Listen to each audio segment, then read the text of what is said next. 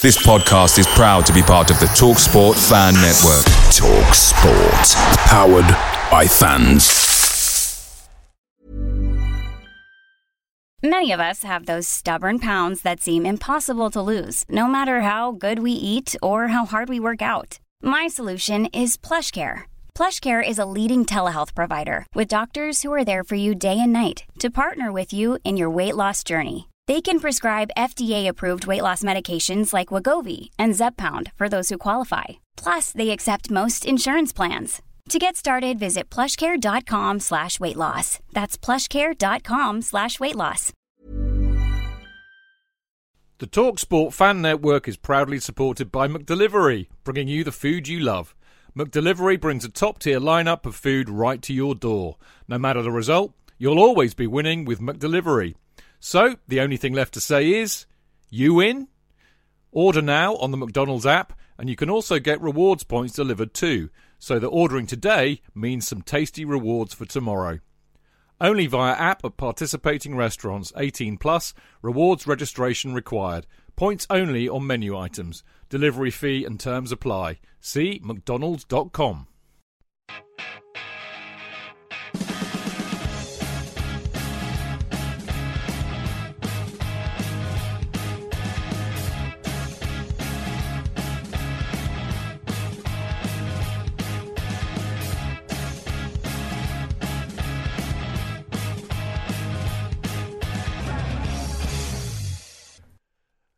Welcome to a very special edition of the Chelsea Fancast. It's Stamford Chidge here, of course, and uh, occasionally, as you all know, uh, we like to talk to uh, people who have written superb books, usually Chelsea books, usually in uh, cahoots with my great friend, lovely conspirator, Mr. Marco Worrall, who, of course, has published most of them. And they're nearly always about Chelsea. This is not necessarily the case today but there's a bloody good reason for it. It, I mean, I talked to Marco at the stall about that, about this. It is one of the most incredible books that either of us have come across. So, I mean, it's a complete and utter privilege to do this book today. Uh, the book is uh, The Ride to Hell, and it features the amazing Paul Ride. And they're both here today, Marco Worrall and Paul. Marco, good, good to evening. see you. And you, mate. Yeah, it's just kind of like weird seeing you when we're not doing a fan cast, like talking nonsense about Graham Potter or whatever. Graham Potter's Blue and White Army. Today we're going to be more literate and cerebral, aren't we? Indeed. What are, what else are international breaks for? Too right, mate. Uh, well, to not talk about football, but hey, I think we will talk a little bit about football today. I have a suspicion that we might. Now, um, as we all know, you know, you're you're you're a lovely, lovely mate and all the rest of it, Chelsea through and through. But of course, you you you provide an, an amazing service to the community, the Chelsea community, by both writing and publishing some superb uh, Chelsea books or books on Chelsea that might not otherwise uh, see the light of day. This is a little bit different today. Would you would you like? I think I think the honour of in, uh, of introducing our guest really should befall to you. So I'm going to leave that to you. Who have we got on the show today? So our special guest today is Mr. Paul Ride, Chelsea season ticket holder, bon vivant, liker of a glass of beer. Good man. And, and a man with a story about his life, unlike any other that um, anybody who knows this story has ever come across, which deserved to be in print. Um, so the backstory is that I think it was probably six or seven years ago now.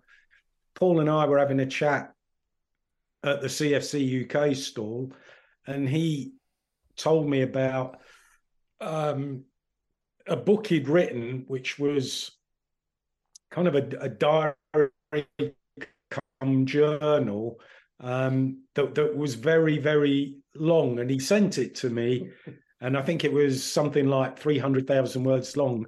Um, which, to put that in Chelsea books context, um, for those who are familiar with Kelvin Barker's book Celery, representing Chelsea in the 1980s, which was responsible for a lot of forests de- deforestation in South America. There's so much paper on it. What Paul sent me would would have uh, dwarfed Celery. So um, I went through it and I thought we could do something with this, um, but but it would it would be a major undertaking on the part of both of us. And in the end, it kind of got parked up um, up until um, probably this time last year. I think it was around about this time last year.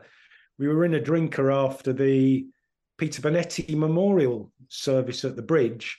Um, so I had a chat with Paul and I said, "Look, I'm I'm going to be taking uh, some time out from work this summer to do a couple of book projects, and I've got in my mind to to to work on your your book, but you're going to need to do some work and get get it edited down from what it was to something that that can be you know ma- manageable in terms of a book.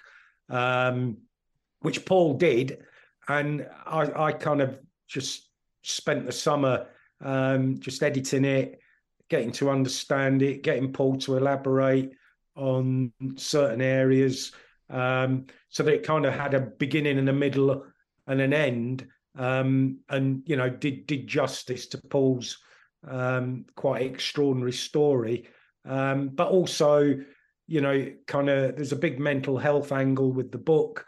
Um, there's also a Chelsea angle to the book, so it's kind of like putting all those bits together that would make it you know a jolly good read to to people who don't you know aren't friends of Paul or or myself or who would buy this this book. So it's trying to reach out to a, a wider audience.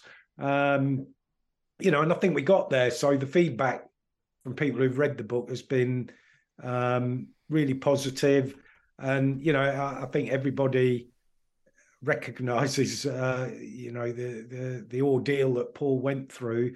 Um, you know, obviously we, we we can talk about that now. Uh, but but yeah, that that was kind of the, the, the backstory to how the book got published, um, and it's available to buy now. Ride to Hell, Prisoner of a Dubious Peace, um, worldwide via Amazon, and there's an ebook uh, edition as well for people who prefer to consume their books in digital format. Lovely. Hurry up! I think you have to always add to the yeah. end of that. Um, Paul, I mean, it, well, it's it's an absolute pleasure having you on the show. That goes without saying. It was uh, it was delightful to meet you at the stall um, a month or so ago as well. We had a lovely chat then, and and uh, since then I've been really looking forward to finishing the book and uh, and having you on the show to talk about it. Um, before we get into you know giving us a bit of a précis of what it's about, I'd like to tease the listener really. But uh, I was intrigued uh, reading the book that you grew up uh, in a place, you know, literally four doors away from, uh, you know, where I lived in London for a very little while. But actually, is hugely important to me because, you know, when I lived in Lots Road, it got me into Chelsea in a way that hitherto I'd I'd never really found. I mean, I didn't grow up in a Chelsea family, didn't grow up in living in London. So, you know, I, I, was never a very good supporter at all, more of a vicarious armchair supporter, really. But uh, I lived in Lots Road for a couple of years, and, and if I didn't go to a game, you know, I could sit sit on the carsey or have a bath and listen to the crowd going Chelsea, Chelsea, Chelsea, which seems silly, but for me it was massive actually. So um, I was massively intrigued with the fact your family actually grew up in Lots Road. So uh, tell me a little bit about that.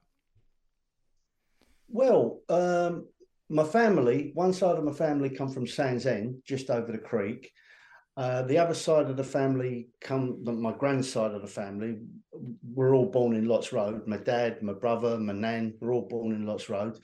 I was the firstborn. I was born in St Stephen's, which is now known as the Chelsea and Westminster. And basically, we we just grew up in the area. Me, me and my brother, my brother's Phil, uh, he now lives up in uh, Worcester, up, up, near Worcester, with, with my, my dad. Uh, and, um, you know, oh, Chelsea, since since uh, it, it, all started. I mean, I can remember the 67 final when, you know, we hadn't been to Wembley for years and all the streets around the area got, all the flag, all the, the curbs got painted blue and white and the, the whole area was just blue and white. There was a bus that left from Maggie Moans, which was the the Greasy Spoon in Lots Road, and they all went up to Wembley on an open top bus, and we watched it on the telly in Lots Road, and that was the '67 final. and uh, you know it's it's been that way ever since. You know, uh, I must be honest and say I, I, I had a feeling that Tottenham were going to beat us in the '67 final, but my brother was staunch. But unfortunately, I was correct, and and we've just been uh, at at Chelsea. I mean, we were there right through the, the, the late seventies, early eighties, and then we sort of moved away and and the the closeness that that we shared uh, uh, about the club. Now my brother, he went to New Zealand. He's now back in this country, but he got used very used to watching Chelsea on the TV, and so he's quite happy with that. I'm the one with the season ticket, and um, my myself and my father uh, lament quite a lot this season about uh, our performances or, or our our our disappointing substitutions, let's say. Well, a- absolutely, Paul. I mean, it's it's good to to remind people that you know Chelsea was actually a very Chelsea area. Of course, Alan Hudson lived round the corner from when when you would have been there. I'm sure. Uh, uh, it almost seems a bit you know trivial to talk about Chelsea in the context of what we're going to talk about today because you know your book is in many ways a horrific story, but of course you know, as Marco alluded to, and I, I know, having read it, that there are strands of Chelsea running through as an undercurrent almost, actually. Quite, it, it, it, it's kind of, I don't know how to describe it really. It kind of pops up like a little bloke popping its head around the door going, Yeah, I'm, I'm still here occasionally. And it, it made me chuckle with a few mentions that you, you go from some horrific stuff and then suddenly Chelsea comes in. Can you set the scene for us a little bit? Just explain, um, you know, the, the, well, you know, just explain kind of what happened. I mean, you were you were working abroad, weren't you? You were working in Kuwait as a chef, uh, and you were off to go and see a mate who worked, I think, near the Iraqi border, and then it all went horribly Pete Tong, didn't it? Yeah, yeah. Actually, I was in catering management by that time. I, I was off the tools, um, and I was working on a contract where the firefighters were putting out the oil well fires that the Iraqis had, had started after the first Gulf War in, in 91, 92. So when that ended, they put them out incredibly quickly. I was put onto another contract in, in a town called Jahra, which is about 70 clicks, kilometer, kilometers, uh, north, north, uh, yeah, northwest of Kuwait City. And I was driving backwards and forwards four and five times a day. It was it was starting to really get on my nerves. The, the, the, I never got stopped at any of the checkpoints. They just waved me through. I was seen up and down the road so often. So uh, on this particular day, I went to get some bread. We used about 20 loaves of, of, of European style bread. And uh, there was a, a, fault with the machine and it wasn't available. So I thought to myself, I've either got to drive back to, to where I was living in a place called uh, uh Latifa Towers, or I, I, I thought I can spend five hours, which was the time the time I had to, to waste, going up and seeing a, a, mate of mine called Mike Walsh that I'd worked with in, in Algeria. So I went up to, to see him, and I was stopped about three times on the road going up. Uh, and the the scene from uh, the Hurt Locker, where he comes up to the brow of, of, a sand dune and looks down upon this this scene of a destruction. I drove through the middle of that. It was it was quite terrifying. Uh, you know, there were just missiles and bunches boxes of grenades and rocket launchers. It was just like a, a, a wars a scene from a, a, war film. And I was I, I approached three or four checkpoints, and they the last one said to me, "Don't turn left or right." Well, the road went up and then it just disappeared and and it turned into like hard hardcore like like sand and, and rubble. And i thought well i'm not driving across that because there's an awful lot of things that haven't gone bang in kuwait at the moment. So i'm not going to drive off, off off of the blacktop. So the blacktop turned to the left. I turned with it and then about a half a click on half a kilometer on uh, there were two two signs, and one said to a town in northern northern Kuwait, and one said to the U, Uni, United Nations UNIKOM, United Nations United Nations Iraq Kuwait Observation Mission. It said the, the it was that way, so I followed the the signs that it, it sent me. It t- it turned me to my left, and I passed between. Uh, well, what I can only describe as the detritus of of hundreds of of boats. It was a boatyard, and I could see in the distance. I could see Derrick, so I knew I was very close to the Gulf, uh, which I hadn't been for quite a what you know since I'd left home that morning. Uh, so I'd come sort of up and, and gone around, and then um, I drove onto this roundabout, and one sign said the HQ that way, and another one said to the camp. And I thought, well, I don't want to be seen wandering around the camp, so I'll go to the HQ. So I followed the sign to the HQ, and there was a strange, there was like an Iraqi, sorry, there, there was a an Arabic style arch, and on the top of the arch was this flag, and I thought that's strange. That that looks right, but I know there's something wrong with it. And I had on the dashboard of the vehicle there was a Union Jack on a stick, and it was punched, shoved into the to the dashboard. And as I climbed out of the vehicle to go and ask these soldiers, all these soldiers all swung their arms towards me and, and started you know, posturing. And I thought, whoa, wait a minute. And then it suddenly hit me. The flag was the Iraqi flag. And I thought, right, well, I'm in Kuwait. I work in Kuwait. That's the border with Iraq. So I've just got to, if you like, front this out. So I went up to this this sergeant who, who looked like one of the the sergeants, one of the off of an old uh, American comedy. Uh, you know, uh, uh there was Stalag Luft 17, and and there was this big. Uh, he he he was he wasn't well dressed. He looked very untidy, very scruffy, and he said, you know, I explained to him in pidgin Arabic that I was going to see a friend who was working for the Iraq Kuwait observation mission, and he said, "Hey, my mashkila, yes, no problem get in the vehicle, get in the Sierra. So I got into the, the car, and as I jumped out, I pulled the, the, the Union Jack out of the out of the dashboard because I thought I don't want to antagonise these blokes. He gets in beside me and he goes, Ruah, go. And he points towards Iraq. And I, I said, no, no, no, no, no. Hada Mashkila, that's that's a problem. That's that's Iraq.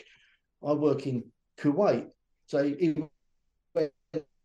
Right, and this must have happened four or five times. Go, no, go, no. And then he pulled his gun out. And so I just gunned it. I, I just hit the accelerator, drove across the border, and it turned into one of those situations where I thought, I've just got to I've just got to try and ingratiate myself with these guys because I'm now under their control. Uh, and and so I was taken into a room, and and then it, it was as he took me into the room, I then realised what the problem was because the vehicle I was driving was registered in Saudi, and they believed that I had driven from Saudi Arabia through Kuwait, and then I'd got to the Iraqi border. Yeah, I mean, just to put this in context for people, this, this is in uh, kind of it was in 1992, so the the, the first Gulf War had uh, not long uh, finished, where of course America uh, and the British, uh, you know, came to the aid of Kuwait because Iraq had invaded Kuwait, but of course the Saudis had been very instrumental in that because they'd provided a lot of. Uh, I mean, Riyadh was a massive air base for us, wasn't it, during the war? So the appearance of a Brit in Iraq was not was well. I, I hesitate to use this metaphor, but I'm going to use it anyway, like a pork chop in a synagogue. It was not going to go down very, very well. Um, what strikes me, I mean, this is really the start of the book, isn't it? And, and, and from there, you basically this is your ride to hell. This is the eighteen months of hell because, and what what struck me most about the book, Paul, was was almost. I mean, you mention it a lot. Actually, you you call it naivety, but in a way, I would call it innocence. You know, um, and I think for me, the, the the the crux of the book rests on on on on a on a fascinating premise I mean, you could call it British exceptionalism, but I would actually call it British naivety. When we go abroad as Brits, we don't think anything bad can happen to us, and we're we're kind of we have this kind of strange furrow on our brow when people say, "Well, no, actually, you're in real trouble." Well, of course I'm not. I'm British. You know, I, will I'll give you a, a, stupid example that pales in, into insignificance compared to your story. But I remember being in Canada, and um, we were driving back across the border to the States. Now, as you know, America's actually quite a nasty place to get in and out of. Actually, the border guards there are horrible. And we're faced with, like, you know, the motorway, and it's got like eight lanes at the border control. and I see a lane on the right where which has less less cars in it, and being impatient, I thought, well, I'm going, going, going to go down that one. Of course, I wasn't allowed down that one, and I was about to be in serious trouble, and the border guard's looking at me with massive malicious intent. I've got the wife in the car, and I just look. I am sorry, Mark, I'm British. and he just he kind of just looked at me, rolled his eyes, and goes, "Go on." And I think we have that attitude, and it seemed to me that throughout throughout the book, you know, you, you kind of go through so many hurdles, and it's like this can't be happening to me. This is all going to work out. This is all going to be fine. You know, this is nuts. I'm innocent. I've not done anything wrong and uh, you know I'll get out of this mess. And of course, the absolute opposite happens every time, and I think that's the thing that astonishes me about the book. Real wake up call for anybody, really. Yeah, I mean, I think that is it. You know, you, you go abroad, you work abroad, and I, I, I by this time had been I'd been doing it seven or eight years, and I, I got quite used to. I wouldn't say be, be, being uh, the odd, the odd, the odd man out, but but certainly being a, a Brit abroad, you know, uh, I, I, was used to, um, you know, coming home after three months. I was used to working away, and I, I built up a lifestyle around that. Um, but what what happened to me? It's almost like every time I thought, right, this is going to be over now, we went in the other direction. Every time I thought there's a, an end in sight here, and this is this is going to come to an end fairly soon. Like for example, I, I, I talk about it in the book. Uh, I was held in in a number of locations in uh, Basra while they were deciding what to do with me, and they took me to the Igama office, which which is a, an office about getting passes to travel back to Kuwait. And when I'm at the Igama office, rather than taking me back to Kuwait, they send me back to a police station. At the police station, I, I hear people being tortured. I hear people being, uh, I hear women being assaulted. I mean, I, I, I you know, I use the word assaulted. I think they, they, these women were being raped. Uh, it was unbelievable. But then the next day they took me back to where I'd been, and I thought, "Oh right, this is great. I'm back here now." And I saw the guy who who took me to the office, and I thought, "Right, this is all going to finish now, uh, and, and I'm, I'll be going back to Safwan and Kuwait."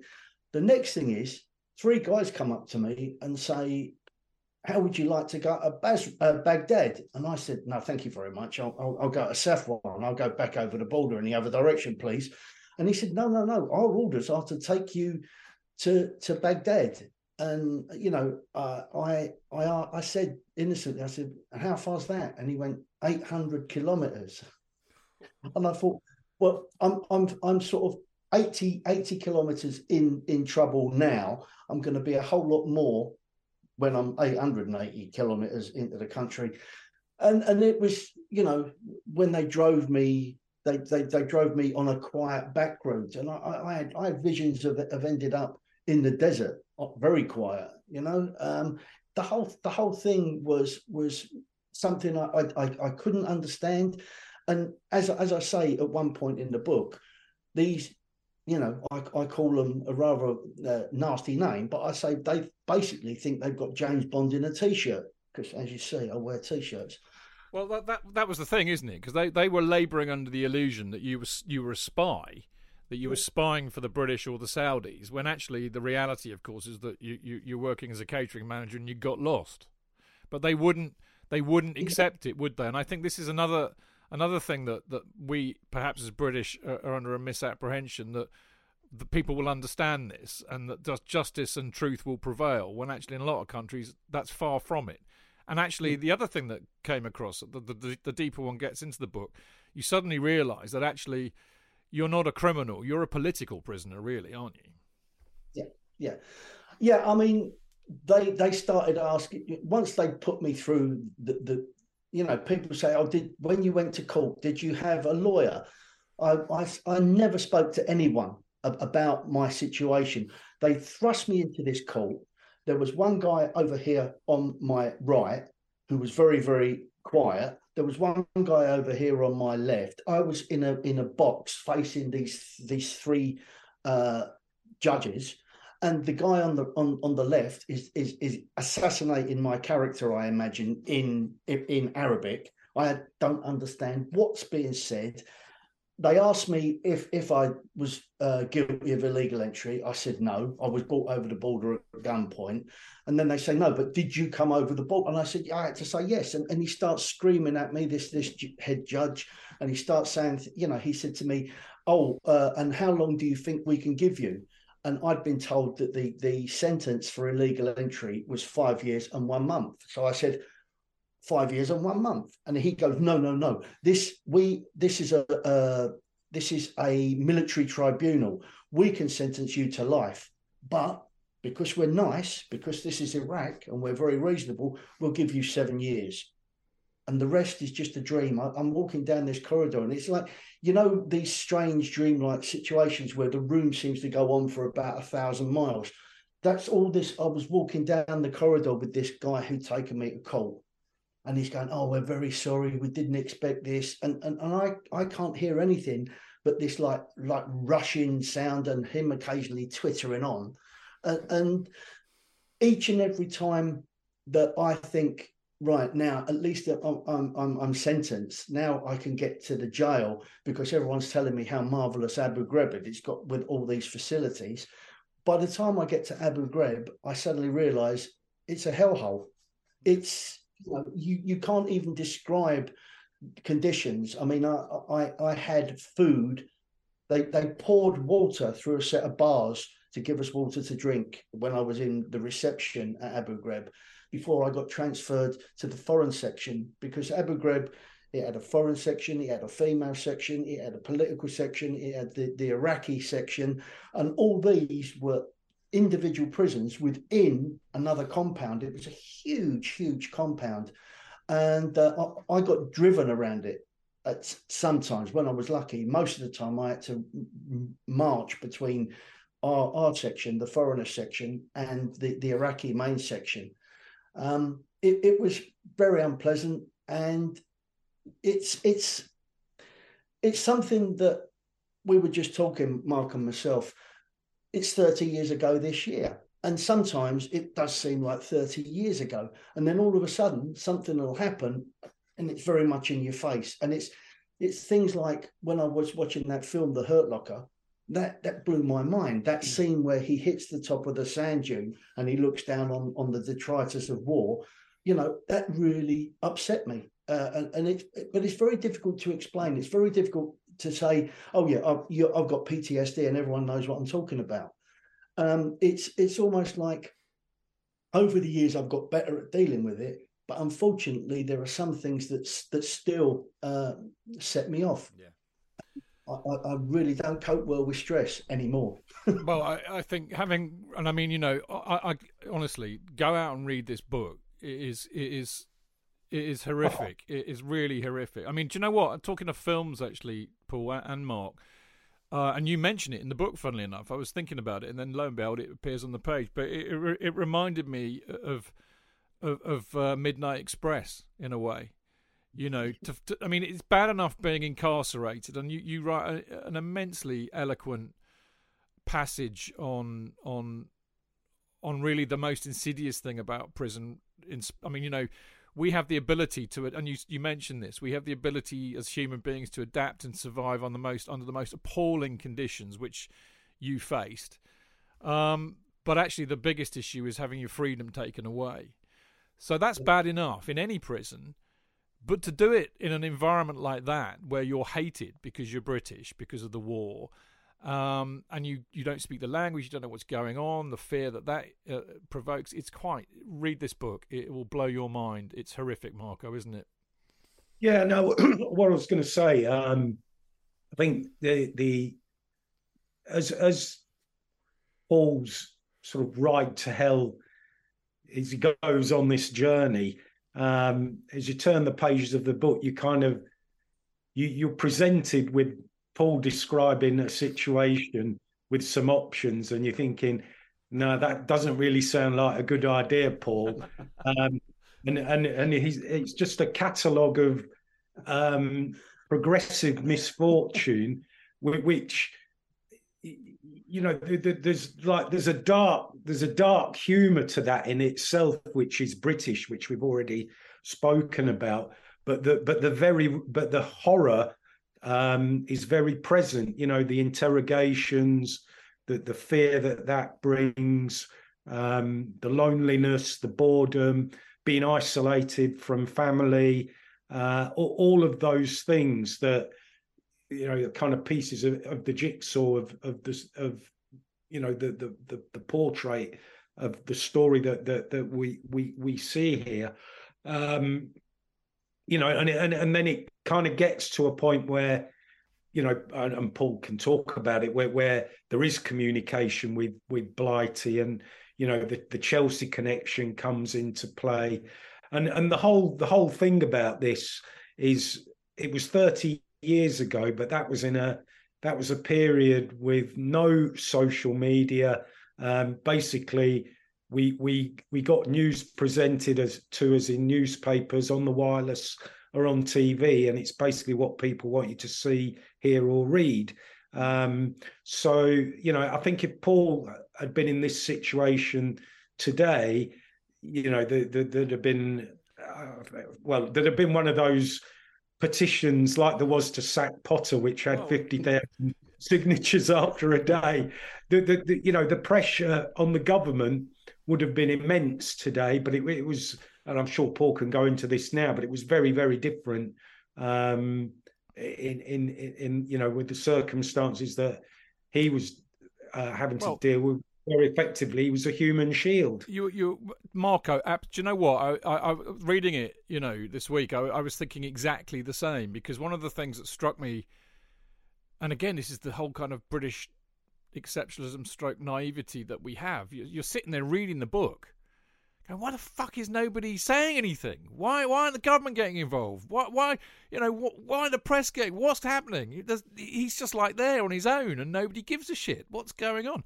And I did think that. I thought this would not happen now.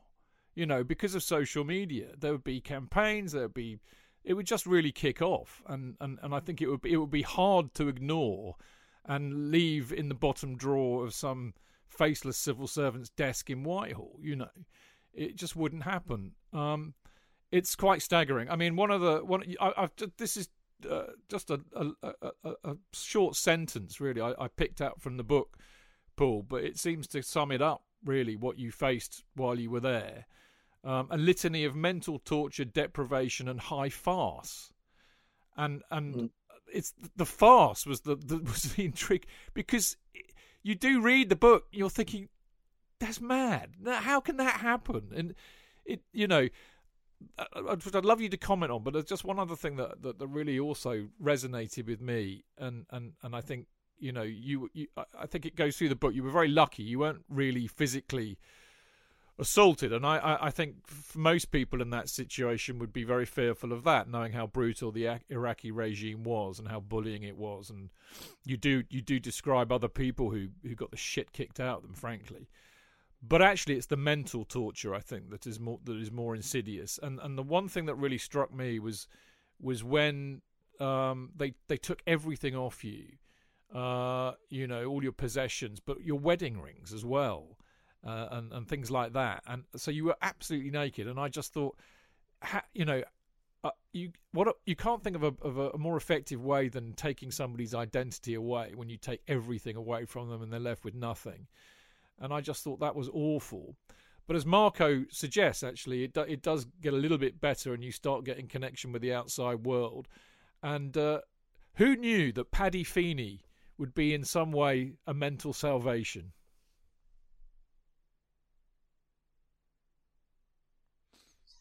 Yeah, um, it, it, Paddy Feeney became a, a, sort of a, if you like, he was an, a go-between. Uh, there was one situation that happened when Julia come to visit me. Julie, Julie's my my wife, uh, and she went back, and no one, but no one could tell me for about three or four weeks if she got back to London okay, or what she. And, and the rumor was, oh, she also came in on the incorrect visa. She, she, she can be uh, put away in prison for seven years, the same as you, blah, blah. And, and I'm, this is like turning me over and, and, and inside out. And, and then basically, I I got Paddy Feeney, or I asked if she could tell Paddy Paddy Feeney could tell me when because she came three or four times to see me when she got back and paddy feeney was the person who said yes and you we, know we, should say who paddy feeney is really for those for oh, those of us yeah. who are not the same age as we are yeah paddy feeney was the presenter of sports world on on saturday and he very very kindly and regularly mentioned me during his broadcast but he especially said oh I've got a message for Paul Ride from Julie, so I would know that she's back in in the UK safe because no one could tell me. I mean, no one, including the British Foreign Office. Oh, and then I found out, oh yeah, there was some person from the Foreign Office who'd been speaking to her the day after she got back to the UK. But no one thought it. it you know, it, it was like a need to know basis. Oh, and the bloke who's being held hostage, he doesn't need to know. It, it was that sort of uh, stuff that, that, that, was really difficult to, to, to, live with because we we live in an information world. Pe- people find out things that go on on the other side of the world instantly, messages and television and, and news. And there I was sat thousands of miles away from everyone I knew and everyone that I cared about and hopefully cared about me, but I couldn't find out any information, and it was this lack of information and and and the Iraqis, rather than tell you nothing, they would tell you anything. Oh yeah, yeah. Uh, is Madam, you know, that he would say to me, the, the, the guy from the Mukhabarat, the Mukhabarat are the Iraqi secret police, and I was interrogated by them on on about four occasions. Um, he he would say to me, ah, where is where is Madam Julie? Because they called Julie Madam Julie. That was all they ever referred to her as. I said, I said, I'm in prison. I said, I'm sat here in Abu Ghraib. How the hell do I know where my wife is? Ah, we hear she is in Baghdad. I said, great. Would you like to see her? He says. I said, yeah, if she's in Baghdad, yes, please, I'd like to see her. Oh, we'll see if we can arrange this. And it was this sort of cat and mouse teasing all the time, sort of trying to. It was almost like, as I've described it to, to, to friends that I speak spoken to about this, I say I was very lucky. I was never tortured, and and then I say, but why would I be? I basically was a nice cream cake that they put in the window to say, we've got your cream cake. Do you want your cream cake back? And there's no point in smashing up the cream cake because then, then no one's going to want to buy it. You know, so I was held and, and and sort of put in the window for them to buy. First of all, they wanted the sanctions lifted. Then they wanted six million pounds worth of drugs, you know, medical drugs, not yeah. something else yeah, to get yeah. in trouble. Med- medical supplies rather than you know hash and coke.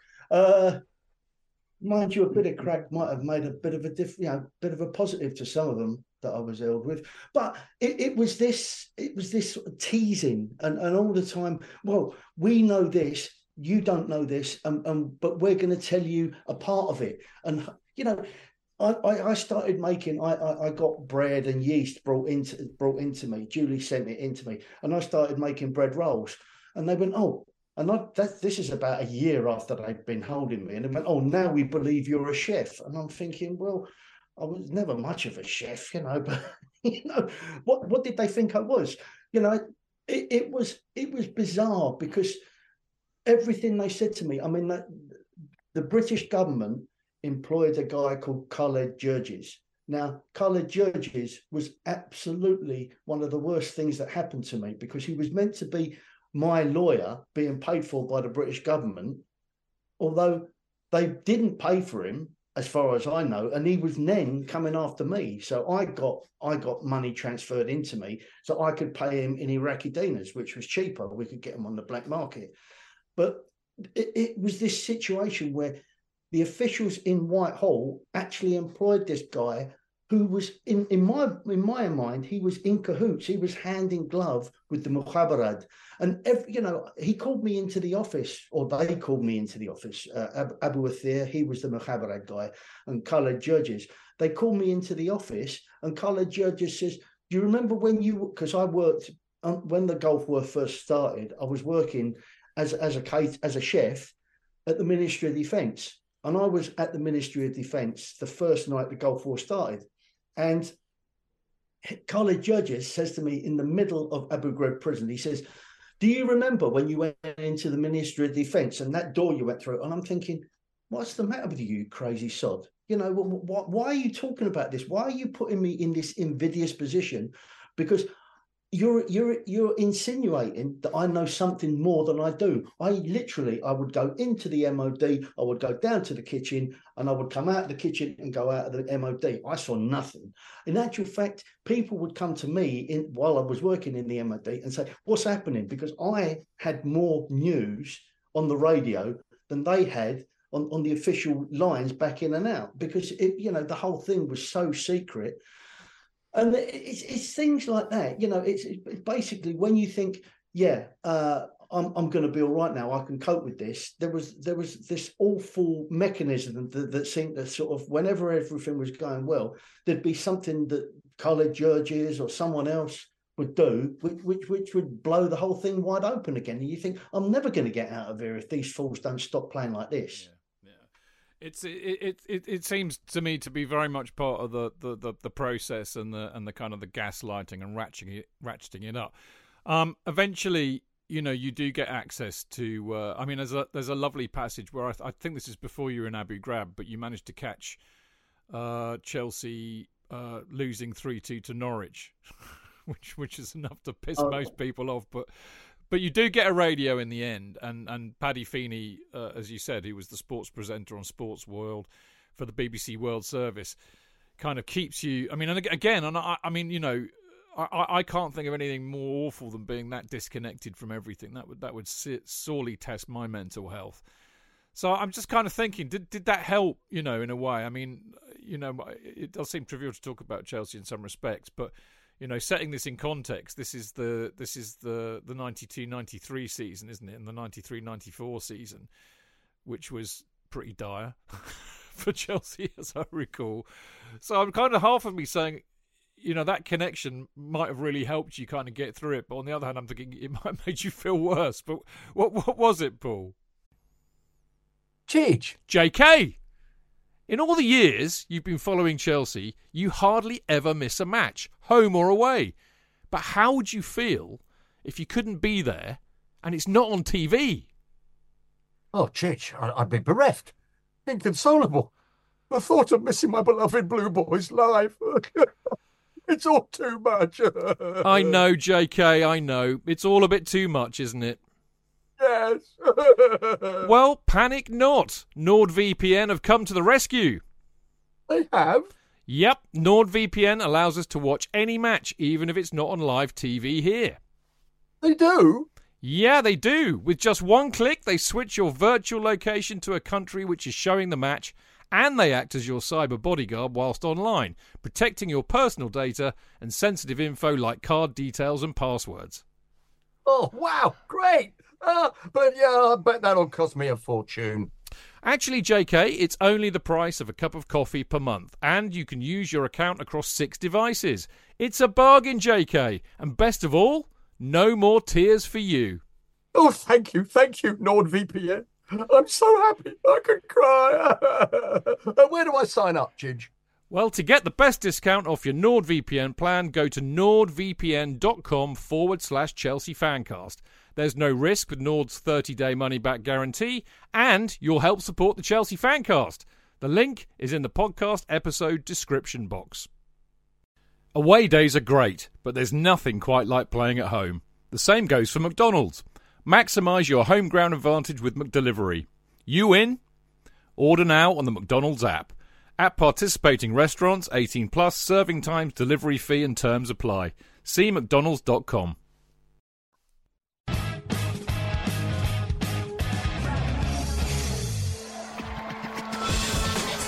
fans, real opinions.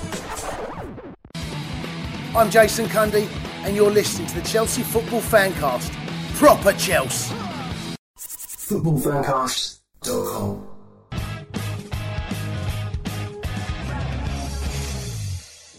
No, I mean, it was really fantastic because Ken Bates, who was the chairman of the club at the time, made a, an announcement in the in the club uh, magazine and and in a, in a couple of programs that he he asked Chelsea supporters to flood the Iraqi uh, postal system with messages of support and, and letters and all that. And I got thousands of things. I, you know, I was replying on little slips of paper because basically I, I didn't have any paper and I was borrowing this paper. So I'd reply on tiny little slips of paper and the, but the support was fantastic. You know, people would tell me, you know, people would uh, tell me all sorts of things. You know, it was almost like I was part of their family, and they discussed, you know, what was going on at home, and they'd give me little stories and vignettes that, that were happening in their life, and it, it really sort of made me feel close to home. It certainly made me feel close closer to to my Chelsea family at Stamford Bridge, but but the, by the same token, as much as I got, I'm sure there was an, an equal, if not more, a greater amount I never got because th- things turned up to me and and envelopes were ripped open, half the letters were missing, half you know inserts. Oh, did you like that thing we sent you? I, I had to say I'm sorry, I never received anything. If it wasn't brought in officially by the Russians who represented the British government, because there was no British embassy in Baghdad at the time. So a guy called Gleb Desyatnikov came twice a month on the second and the twentieth and, and saw us. Uh, if if he didn't bring it into us, we didn't get it. And so, you know, some months, uh, some months we'd, we'd have a, a surfeit of, of mail. There'd be a, a, great big pile. Other months, oh, we haven't been to Amman and collected the mail from the British Embassy in Amman in Jordan, so we haven't got anything for you this month. So it was very much uh, hit and miss. I, I could be flooded with like two or three hundred pieces of mail in one in one session, and then I might not get any for, for six weeks. So I started eking out my replies, and, and but it really was uh, a, a very it, it, was it was one of those situations where without the support of those people without the support of people who knew about my club who knew things that I couldn't know because I was locked away you know thousands of miles away that was a bridge that really kept me looking forward. You know oh I will get out it actually was in Abu Ghraib uh, uh, it was Eurosport, I think. It was the only time I, I, saw any of Chelsea and all I saw was Dave Beasant make an arch over the ball, and the ball trickled underneath him. To, to we'd gone two 0 in front, and we lost it three two, and it was just. I thought, oh my god, you know, here I am, thousands of miles away, and the boys can't even get it right the one time I see him on the TV. I, I, know that, that thought occurred to me when I read it. Actually, you you wrote to Ken Bates as well, didn't you? I wrote to all sorts of people. I wrote to Ken Bates I wrote to John Major. Uh, I, I, wrote to everyone who sent me any mail. And if anyone sent me mail that I didn't reply to, it's because I never got it. And that, and that is, you know, that is the only reason I, I didn't reply to any piece of mail is because it just never turned up. But I, I wrote to Ken Bates and I wrote a couple of times to the uh, the Chelsea, uh, you know, the I can't think what it was called at the time, but the, the newspaper. We had a newspaper at the time. Onside, wasn't it? Was yeah. it on, on side?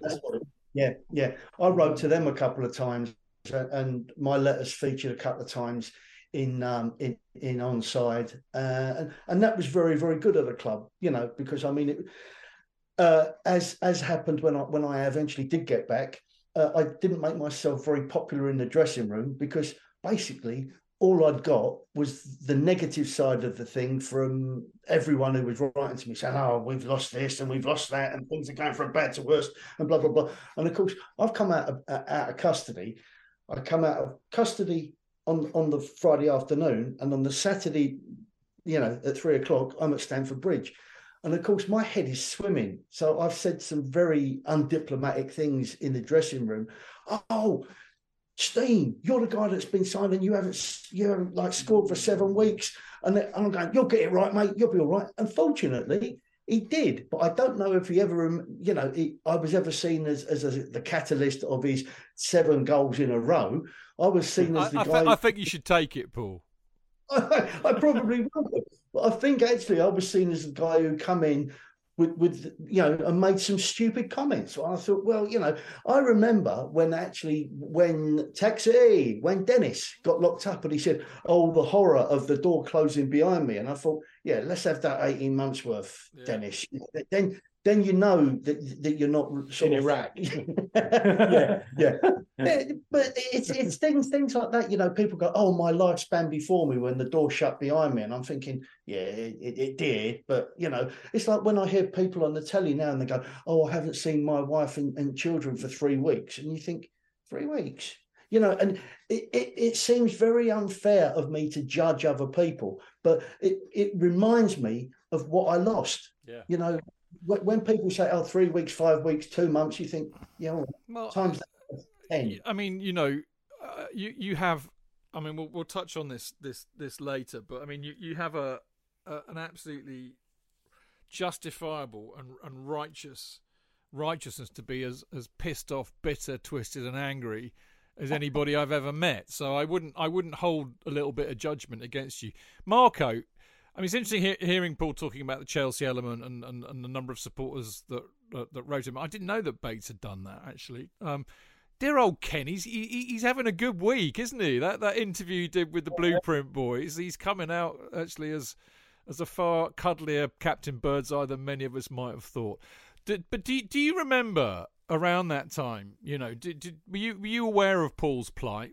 You know, as as a as a, as a Yeah, yeah, yeah? Yeah, no, I re- um, obviously read about it in um, on side the, the the Chelsea Independent, the forerunner of CFC UK, was um, on the streets, and and that had uh, featured um, a couple of articles in there, and you know, but Bates actually encouraged everyone to write to Paul, um, and I feel bad because I didn't, Yeah, but I think I was Nor did I, and I'm very sorry now. Taking too many drugs at that time. I, I I- I was I was I was pretending I didn't like football because I just met my future wife, Paul. What can I say? you know, these are the breaks, aren't they? No, but- but it, it was really good. And to be honest with you, another thing that I, I, I don't know if everyone is aware of, when Ken Bates organised a collection, he organised a collection at Stamford Bridge, and and Julie was given, I believe, over two and a half thousand pounds. You know, and that sort of generosity by, by ordinary people was what was what kept her in, you know, able to go on because there were all sorts of things that I didn't realise. The government, I thought the government were posting my mail. Judy was posting my mail. I wrote hundreds of, of, of letters, and she she paid for the post for all of them. And it was the generosity of people with collections like Chelsea organised that kept her able to keep going. Yeah, good old good old Bates. He liked a collection, didn't he? In more ways than one. But uh, there we go. Anyway, look. Um, eventually, you know, eventually you get out. Um, bizarrely, uh, in some respects, uh, due to the uh, uh, the largesse of uh, Sir Edward Heath. Um, but anyway, you, you get out you get out of prison finally, and uh, you come home, and of course, most people would have thought, brilliant, Paul's back, life gets back to normal, it's all going to be great. Not necessarily the case, was it, Paul? Unfortunately, not. Uh, what I didn't realise was I'd already slipped into a psychotic state. I, I, I wasn't aware of what was going on. Um, I thought, you know, lots of things that, that that should have been very good for me were actually uh, very difficult. Um, the company I worked for had reduced my salary once I'd been captured and taken over the border. They reduced my salary to fifty percent of what it was. Uh, Julie wasn't able to live live on that. And when I got back, they basically said, "We're going to pay you fifty percent of your salary for the next three months, and then you're on your own." So I was paid until February 2004, and then basically I had to go back to work. Uh, what I didn't realise was because so much of my existence, if you like, in in, in Abu Ghraib and in Iraq had, had, had centred around food and, and keeping myself fit and alive. I'd, I'd I'd got into a bit of a, a mental fugue about preparation of food, and it was just something I didn't want to do anymore. And unfortunately, if you've been a chef, I think most people know that if you're a chef, you are a chef. I mean, I I, I was we were flown back, but by the generosity of um, uh, Sir Richard Branson. He actually sent a jet out there and we came back on this jet. There was just us and, and, and a few people that Sir Edward Heath allowed to get on the plane, Jour- journalists of his liking. So we fly back in. We, we stopped at Bari to refuel. We fly back in to, to Gatwick. Uh, and then uh, he says to me very generously, if you need some help, get in touch with me. So I get in touch with his personal assistant, and his personal assistant says, Yes, send me a CV. I'll pass it to our catering department. And I'm thinking, You don't understand. I don't want to do catering anymore. I can't. It's it's like this mental thing that's that's freaking me out. And that was part of the problem because I'd only ever, as as in, in a working sense, been a, a chef. It's it was proven impossible to move away from. And basically, I I I went back to university and, and got the education I didn't get as a 16 year old because that was basically why I became a chef because I had, I had no qualifications to do anything else.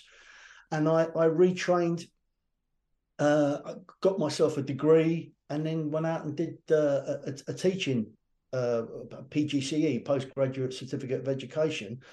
But all the all the time, um, you know, I'm I'm I'm I'm trying to do things in, in the right way, and and and Iraq is still tugging at me, and it's still tugging at me. I I, I did loads and loads and loads of different uh, types of psychological counselling. There was a one was a rapid eye movement where someone waved a pencil in front of me. EMDR. I, I believe that's yeah. what it's. Yeah, it's it's designed. it's designed to help people with trauma. So it, yeah, yeah. I think it's worth. Um, I mean, obviously, it's up to Paul if he wants to talk about this. But when when Paul returns to to the UK, um, you know, his life does take a, a far darker turn when, when you don't think it can get any worse than what he's experiencing in Iraq in isolation. Um, you know, your life pretty much unravels, doesn't yeah. it? Oh, yeah. Um, yeah and you know uh, those steps where he builds his life back together um, does the college degree and goes on to do the work that he does now um, sort of getting getting the, the, the gap in between there um, is is tr- truly uh, you know traumatic for Paul.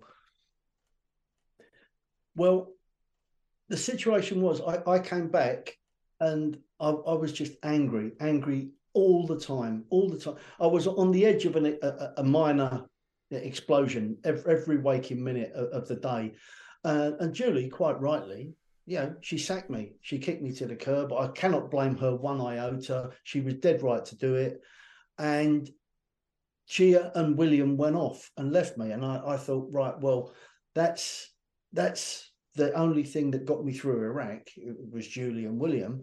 And I'm thinking to myself, right, well, there's nothing left. So I'm, I'm just going to take my own life. And I, I tried to overdose. I, I took every tablet I could, I had in the house. I drank a bottle of brandy. I washed it down with half a bottle of uh, Southern Comfort. I was in a real mess. And then basically, I, I woke up the next day and I thought, why why can't I sort of stop this this this torture, you know? And um, I then tried to create some smoke to asphyxiate myself, and I was too good. The old pyromania took over, and I was too good. And the flames did start licking around the bed, and I thought, oh, I don't want to burn. I don't want that sort of pain. I just want to drift away, nice and nice and peaceful. And that's when the police got involved, and they said, yeah, we're going to have to arrest you for your own protection. So this really nice uh, de- detective constable, a, a, guy called DC Franks, lovely bloke. He arrested me and he said, This is for your own protection. And then the Crown Prosecution Service got involved and they said, No, he's a criminal and we're going to take him to court and we're going to prosecute him for arson. And I'd actually run across, run from Palmerston Road across Forest Road to the to the uh, fire station in my skiddies, in my wife fronts. That was all I had on. And they came to my house. And upstairs in this flat, are still records that were in the same room. So that's that's how little damage it caused. Those records are still upstairs and they still play fine. And it was thanks to the fireman who came across double quick and just put the fire out. But involved an insurance claim and they wouldn't deal with me because they said, you know, he's he's off his head. Uh, so they, they would only deal with Julie. And that was another thing that I felt isolated and I felt, you know, victimized and belittled. That, and, and, and all this sort of um, stuff that I should have been better able to handle. I just I just couldn't handle in any way, shape, or form. And and as Mark right, rightly points out, you know, I, I made some terrible decisions, and I, I made some decisions based on the fact that you know, I, I, I, was I was very ill. I was mentally ill. I, I, had a breakdown, and then once they they decided, right, they said to me, right now at Colt, you can either go to Pentonville or you can go to Claybury. Now Claybury is a huge mental hospital in, near Wood Green. Uh, sorry, uh, Woodford Bridge, in in, uh, in, on the borders of, of Essex. And I I said I don't mind, you know, roughy tufty. I said, I don't mind. Put me in Pentonville. I can cope. And they went, no, no, no. We think you will be better off and will be easier to get in touch with at Claybury. So I went to Claybury. Trouble is, that also now gives me a psychiatric, psychiatric record that means when I come out of there, I eventually, they take me backwards and forwards between uh, Claybury and Waltham Forest uh, Magistrates Court. And each and every time they do it, I have to run the gauntlet of the the media. And in the the last time I actually went to court, I made a, a, one fingered obscene gesture to, towards the TV camera, and in the evening, the uh, on on London uh, news, they went, "Should Paul Ride be shown clemency?" You know, as if making an obscene why were why were the media involved? Is it because obviously you know because of what had happened to you in Iraq, people you know that you were on the media's conscious, so you you then became a story, right? Is that is that why they're involved? Yeah, exactly that. the The only reason they were involved is is because they can then say, "Oh, prisoner from from prisoner hostage from Iraq," you know, loses the plot, tries to kill himself and everyone on his terrace, and the BBC actually the day I went to call, uh, they took me to they took me to the Old Bailey. And they said, "Yes, we, we can't deal with this at Waltham Forest. We're gonna uh, we're gonna pass this up to the Central Criminal Court." And I'm, I'm thinking, Central Criminal Court. Then it dawned on me, that's the Old Bailey. They think they've got hold of some kind of major league villain here, you know. And then they take me to the Old Bailey. I am backwards and forwards with, with a barrister that cost me a lot of money. And I eventually, on the day of the, the court hearing at the Old Bailey, the uh, the C- CPS, the Crown Prosecution Service, offered no evidence. But I still had to go and appear at the Old Bailey. And on the very morning of that case, the BBC show a picture of a house that's burnt out. It's gutted. There's smoke pouring out of windows. There's windows are smashed in. Not your house. Not my house. and I, you know, I, am I'm, I'm. This is another thing where I'm thinking, Christ, these these people are out to get me. You know, the paranoia really kicked in, and it was only the fact that my dad was there, and my MP uh, Neil Gerrard, his his personal assistant, she was there, and they they were coming with me to the court and they both sort of calmed me down a bit. But I, I, I had really lost my mind, you know, before appearing later that day at the Old Bailey because the BBC just just put on a, a, a, burnt out house and said this is Paul Ride's drum, and it wasn't. Unbelievable. Um, yeah, I mean, I, I, you know, you know, I'm a I'm a psychotherapist in my day job, so it, it just staggers me that. Uh, that you weren't looked after better, actually, given all of that and given what you'd gone through. I mean, I remember when we talked to the stall, you said you'd actually you did get a lot of help. Um, I'm, I'm thinking not at this stage because I mean, you know, Claybury was a, a, psychiatric hospital. You were in there because they were trying to stitch you up for attempted arson, I presume. But um, did you get help after this? Yeah, um, it was arranged by uh, my MP's personal assistant, she got me in and, and, and paid for me to have uh, therapy at a place called Ticehurst House. Um, and this was the place, th- these were the people that had actually uh, dealt with uh, Terry Waite and John McCarthy. And I I went there and I had a t- two week sort of in, in uh, house uh, ther- therapy. There were four of us, and um, basically they made me understand that that my problem with the sort of the PTSD it it wasn't what I had, it, but it was mentally what I th- felt I'd lost, and um, for me, it was it it was the loss of being able to earn a living. It was the you know it was, it was a complete. I mean, the, the, therapy there, the treatment there was absolutely brilliant, and I can't thank them enough. But um, based on my experience, my Neil Gerrard, my, my, MP in Walthamstow, actually ran a thing uh, called the Hostage Recovery Bill, and he, he ran that through the House of Commons and I believe that is now on the statute books um, based on my experience and, and lack of, of care and and and and, and uh, treatment when I first got back, because I basically fell apart. I, I was, uh, you know, I was in a, a, very bad way, and I'd I'd be, you know, I'd be the first to admit I, I was I, I was unpleasant. It was difficult for me and difficult for everyone around me, and I still I still can go off pop, but I tend to go off pop about things that that I have no control over, like Chelsea. well, I've I've often said, you know, in a therapeutic, and Marco and I have, have had long chats about this in the past, the therapeutic, nay cathartic qualities of Chelsea, and it's almost like a, it's a it's a lesson in in in in understanding karma in in both senses of the word actually because we cannot control what happens on that bloody pitch and also off it with the people who run it. And of course the irony is as chelsea supporters we think we own the club we think we are the club we think we control all of it bollocks can we? So i think that's something that that, that kind of resonates.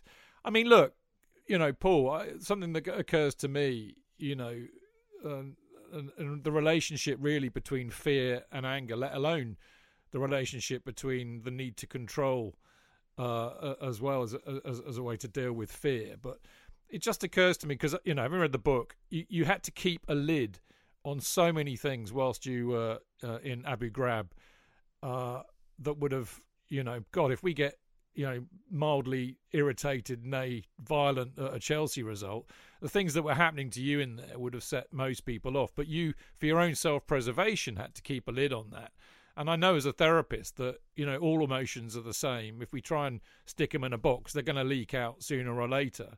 So it, it comes as no surprise to me, even if one, you know, sets aside the psychotic breakdown, which again I think is completely understandable, and the PTSD, which is completely understandable, just the just the innate anger that you would have had having been put in that situation for 18 months, completely understandable. And it astonishes me that people just didn't didn't realize that or help with that or try and find out what was going on? I, I think it, it it's best summed up. I was I was I came out of my house in Walthamstow and I was walking down the road and this this uh, chap, you know, guy guy of my age, you know, late twenties, early thirties, he said to me, "Oh, you're that guy off the telly. You're the one who, who was who was uh, in prison, isn't you?" I said, "Yeah, that's right." He said, "Yeah, you're all right. You're your own now. It's all finished, isn't it?" And I, I went, "Yeah." And, and, my, and my head's thinking, "I wish it was. I really wish it was." You know, but unfortunately, that's everyone thinks that the transition is you're in prison, you're in pain, you're out of prison, the pain stops, and I wish I wish that was true, and I'm so sad that I lost so much. I mean, because my, my world fell apart. Um, I, I, lost the house that, you know, we had to sell the house and split the money up and all this, that, and the other. And, you know, basically that was that was how I came to return to Chelsea. Because I said to my nan, I said, Nan, can I exercise your right to buy your flat? I said, you know, and, and she said, yeah. And so she exercised her right to buy it. I, I paid for, for the, the purchase of the flat. And um, basically, I sort of lived with her for the last six or seven years of her life. Um, and she was she was good enough to do that to, to and for me. Uh, and, and it's it's sort of given me a restart that I would never have had without without her and the opportunity to move back in here. I, I think that's a really good point. You know, on on both sides of the coin. You know, you, you can't you can't turn the clock back. You can't eradicate what happened. Um, you kind of just have to find a way to live with it, really. But also, you know, it's never too late for a restart. Never. And I think, I, mean, I, I've you know, reading the epilogue uh, of the book, there there seems to me that, that that seems to have solidified for you in a way. Is that where you are now? Oh yeah, very much so. I mean, Julie and I have been back in a relationship for about ten or eleven years now. You know, it's a long distance one. She lives in Devon. I'm I'm here in Chelsea, uh, and and we see each other as often as we can. Um, but it it it has really damaged my relationship with, with my son William. You know, because obviously he experienced a whole load of things. I mean, I remember I was pushing him back. He used to go to a, a, a, a nursery in a place called Highams Park, which is in between Walthamstow and Chingford. And I, I used to push him, go up and collect him and push him back in his wheelchair. Uh, sorry, in his pram. And he, there was a set of allotments, and over the, the other side of the allotments, there was a tower block. And he went, Oh, look, Daddy, there's a hotel because obviously his experience of tower blocks was the El Rashid Hotel in Baghdad. And it made me understand just how much impact this whole affair had on him. And, you know, our relationship now is really, really difficult. And, you know, I'm sure I'm, I'm mostly to blame for that. But, you know, like, like you say, you can't turn the clock back. Why, why are you to blame? It's not your fault you ended up in an Iraqi prison. No, no, but it, it you know, he was a little boy. He was a little boy, and what happened to him was possibly a result of my actions. You know, by getting locked up, I exposed him to all sorts of things a two, three, four year old shouldn't be exposed to. Yeah, understood. I, I get that. But you, I mean, without sounding trite, you can say that about all of us as parents. You know, oh, yeah. you know, it, that that that's why I have a job, mate. To be brutally frank, you know. So, I mean, Paul, um, I mean, it is. It is. I mean, look, it's an incredible story. You are an incredible human being to have gone through all that and come out the other side. Uh, as I said, I was privileged to meet you at the stall when I did and have a really, you know, decent chat. And as I said, I mean, I think you're a testament to our ability to survive pretty much anything, really. So my hat is massively off to you. And I think I mean, I, I, can understand, and I didn't really ask you the question, but I would imagine the book was quite a cathartic experience for you. But I, I think to share something like that so openly can be nothing because this touches on so many other areas other than, you know, the the specifics of being banged up in a in an Iraqi prison for eight, 18 months. I think it will resonate with anybody actually. I've I've had nothing but nice things said about it. Obviously, the pe- the people that have read it thus far uh, uh, the circulation has been very much family and friends and colleagues at work. Um, lots of people have said they can hear my voice coming through, and, and for those that don't know me and, and, and read the book, hopefully, we'll, we'll get an idea that I, I I try to be totally honest. Everything that happens in there is something that happened to me, and I'm going to make a little confession here. Is the only things that I didn't write are the actual descriptions of Chelsea football matches. Mark did that because, because I didn't see any anything. All I saw, all I saw w- was was uh, Beasant making an arch over over the third goal, and apart from that, the whole thing is is true and honest, and you know some of it is painful. I read some of it now and I think, did that really happen like that? You know, did you know? And I've got this, as you say, this attitude of the British are overseas. You know, I was waiting for someone to get their shit together, and suddenly realised that they couldn't treat an Englishman like this. You know what I mean? It was, it, but it never happened. No, and then Sir Edward Eve come out. Sir Edward Eve come out, and I had a Chelsea top on, and and he said, "Take that off. I don't want to be seen as partisan." so I had to take the top off and, and go out in a t-shirt, which is, you know, but de rigueur for me. Um, but the, but the whole thing was strange, and and it was, you know, it was little things like I I can remember, I should have said nefarious.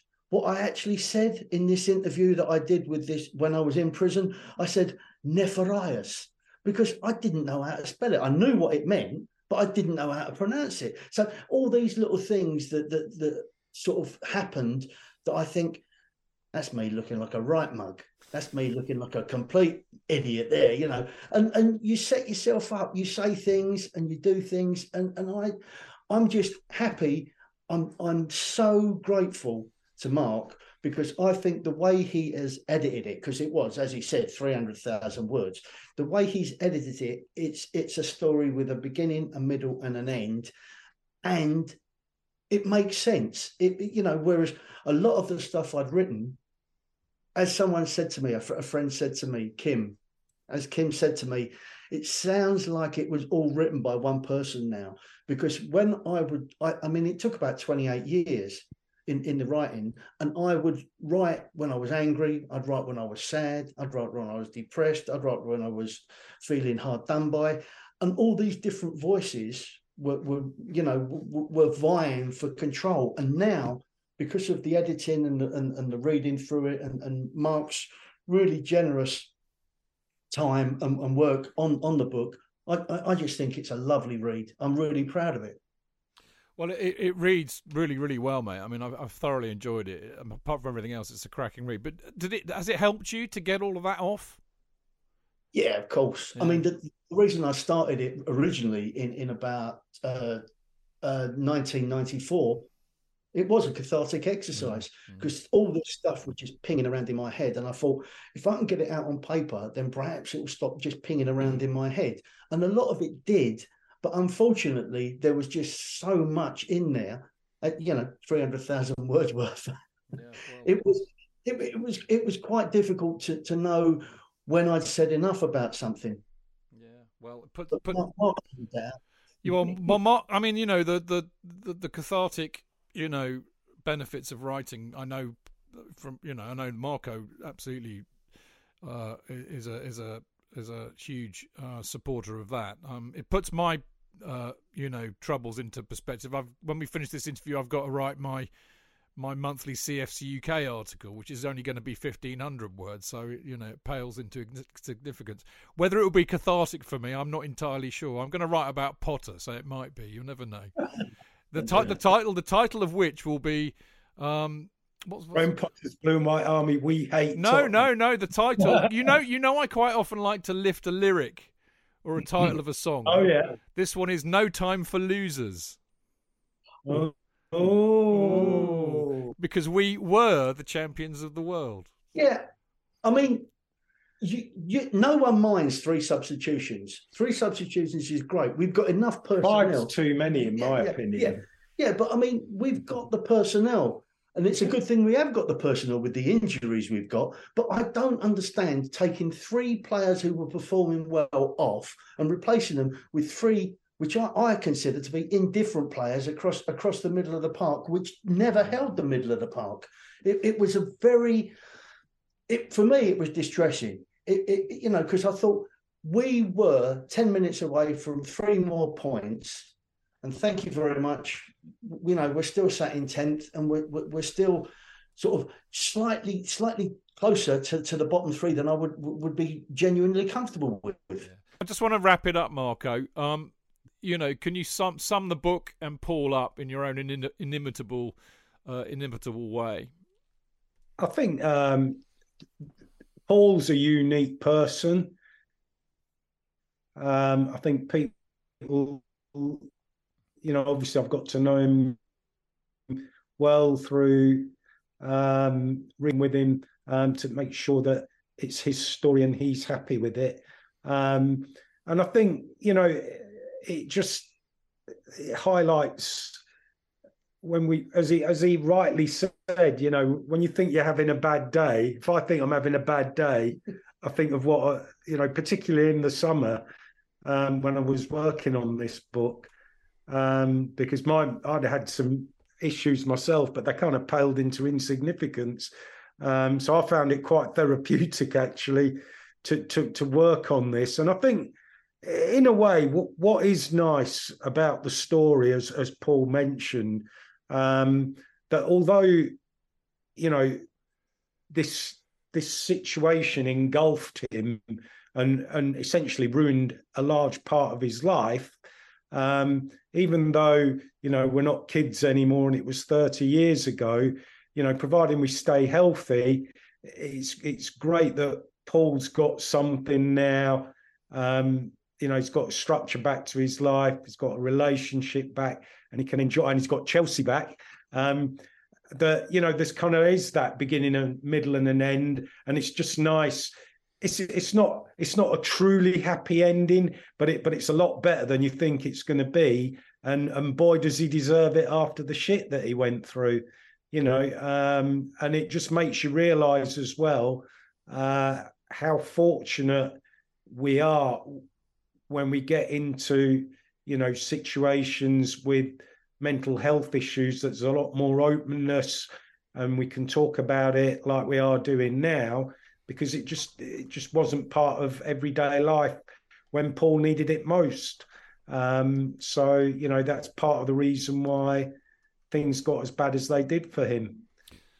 Uh, so yeah, if, I think what what I would say to a reader, if you want to read a story that could be like a film, could be Midnight Express, that's got a bit of Chelsea in it um, you won't be disappointed. It's a proper book about a proper fella, um, and I, you know, that's that's why I published it. So, yeah, read it. Yeah. You love it. And where and where can and where can the good denizens of uh, this, the listeners to this podcast, find this book? More, how can they buy it?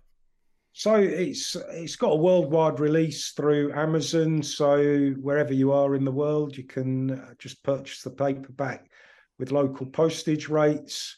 Um, we do have a very small copy, a complement of rare signed copies. From, save, save one for me. Save one for me. All right.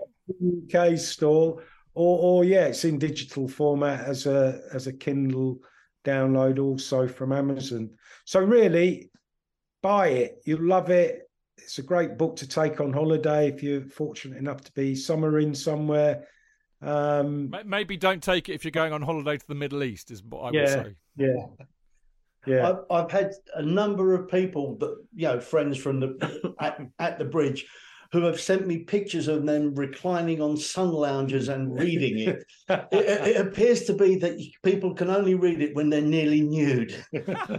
well done as a therapist, I'm intrigued by that one, Paul. I have to say. um, talking of which, actually, because I mean, you know, Marco. Uh, well, obviously, I I, I helped set up uh, the uh, mental health uh, kind of, you know, how do, how does one put it? Signposting service, really, for Chelsea supporters. Over the line.uk. Marco was heavily involved. Did a fantastic video for us. So it behoves me to to mention that within the context of what we've been talking about today. So if any anybody who's listening to this who's a Chelsea supporter or anybody really who's struggling a little bit with their mental health, you will uh, do worse than going to overtheline.uk because it's got some very useful advice about where one can go if one's struggling. And let's face it, most of us will be struggling at some time uh, in our life or other. So uh, I would commend that to you. Um, gents, uh, I, I, haven't I haven't had this. I mean, I know it sounds weird, but I haven't had this much fun on a Saturday morning for far too long. Actually, it's been it's been it's been great. Always lovely to see Marco. Lovely to see Paul again. I, I hope I hope I catch up with you. You know, at a game, Paul. Hopefully, we can have a beer or two because I know you like an ale. Uh, and I know I know that. I mean, like me, you know, when I lived in Lots Road, I used to like the uh, what's that bloody pub called? The Chelsea Ram. The Ram. Yeah. Yeah. Good booze of that. Yeah. Yeah, serves good beer. And actually, the used to be the Ferret and Firkin back in my day, and they used to make their own beer. That that was the balloon when I was a kid. Balloon in the, the creek, yeah. Yeah, yeah, yeah. Um, it, it was going to for the longest pub name, the Balloon up the creek in Lots Road, da, da, da, da, at the Ferret and Firkin. It, I, I, don't really know. Kim Kim can remember the name because she worked there. Um, but I, you know, I'm uh, just really delighted that you've invited me on today to, to, to discuss the book. Um, I didn't get anything in way of compensation, and I was told by the government that I've got to go and deal with the Iraqi legal system. And I'm thinking, well, how can I go and deal with the Iraqi legal system when they told me I was tried by a military tribunal? So, you know, it's one, one of those strange anomalies. You think that's not going to work. No, it's like, it's like that film Brazil, isn't it? You know the one. I, I uh, don't know the. It's it's a, an '80s film with Jonathan Pryce, Michael Palin, but it it, it basically uh, you know pokes fun at, at, at, at, at bureaucratic regimes, and uh, apart from everything else, you're a victim of that on both sides of the fence, I think. But there you go. Yeah, there we go. Paul, I hope to catch up with you for a beer. It'd be great to continue the chat. It really, really will. And maybe we talk a little bit more about Chelsea as well. But Paul, thank you so much. You're an absolute star, mate. As I said, it's incredible what what you've gone through. Brilliant book. Go out and buy this book, people. You really won't regret it. Uh, Marco, as always, delightful to see you, mon ami, and uh, no doubt we will catch up soon. See, are you up next week for the Villa game? I will be. Yes, I'm. Uh, See you then. yeah, I'm kind of. Like, well, I tell you what, I will definitely be up, and I will be make save me a copy of Paul's book, and I will pay you some money for it because I love having a signed book. So, yeah, you save me one. Yeah, yeah, we'll do, mate. Good man, lovely stuff. Well, I'll see you then, gents. But great to see you both. Uh, well done, thank you. Really enjoyed that, and uh, up the Chels. Up the chills. Come on, you blue boys.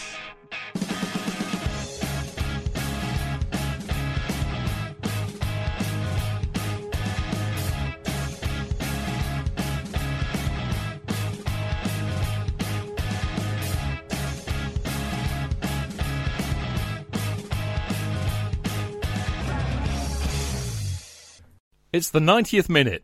All your mates around. You've got your McNuggets share boxes ready to go. Your mates already got booked for double dipping, and you steal the last nugget, snatching all three points. Perfect! Order McDelivery now on the McDonald's app. You in? At participating restaurants, 18 plus serving times, delivery fee, and terms apply. See McDonald's.com.